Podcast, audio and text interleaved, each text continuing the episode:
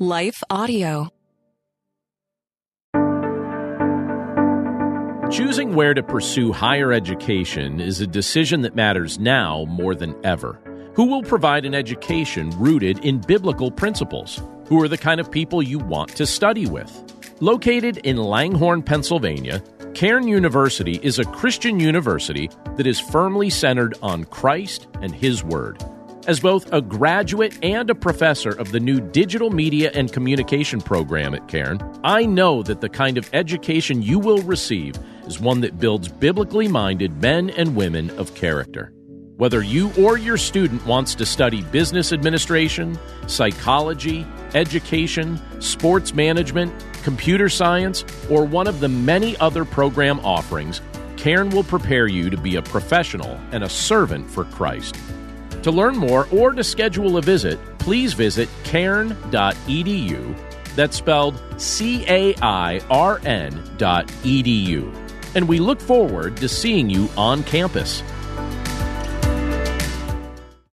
Quick question. Would you consider yourself a founder, innovator, or trailblazer on mission to grow, show, and share your faith through creative pursuits like speaking, writing, or testifying? Perhaps even as an entrepreneur. If the answer is at all yes, I'd love to invite you to my Audible Gym, the Fit and Faith podcast. I'm Tamara Andress. I'll be your trainer. Don't worry, this isn't a sweaty fitness podcast. This is where you will be mentally, emotionally, financially, and spiritually flexing as we endure, shape, and sharpen our skills to be messengers for the kingdom. Let's get fit and faith.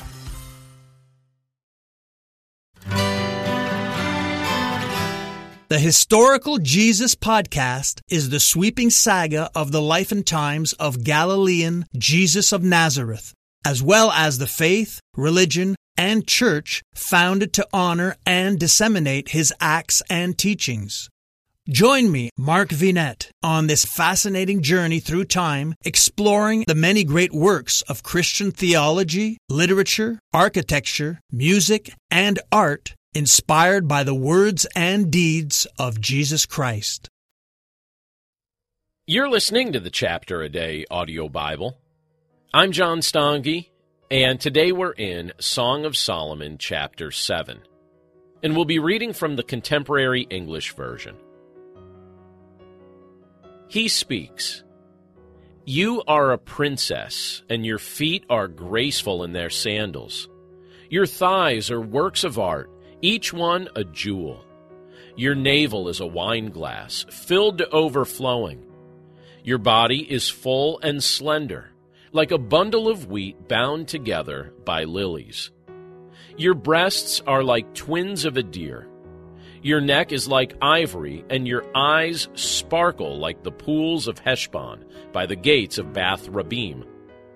Your nose is beautiful, like Mount Lebanon, above the city of Damascus. Your head is held high like Mount Carmel. Your hair is so lovely it holds a king prisoner. You are beautiful, so very desirable.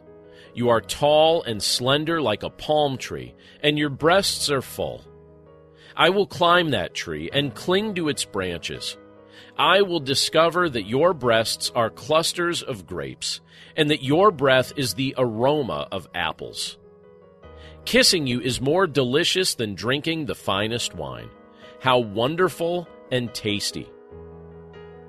She speaks, "My darling, I am yours and you desire me.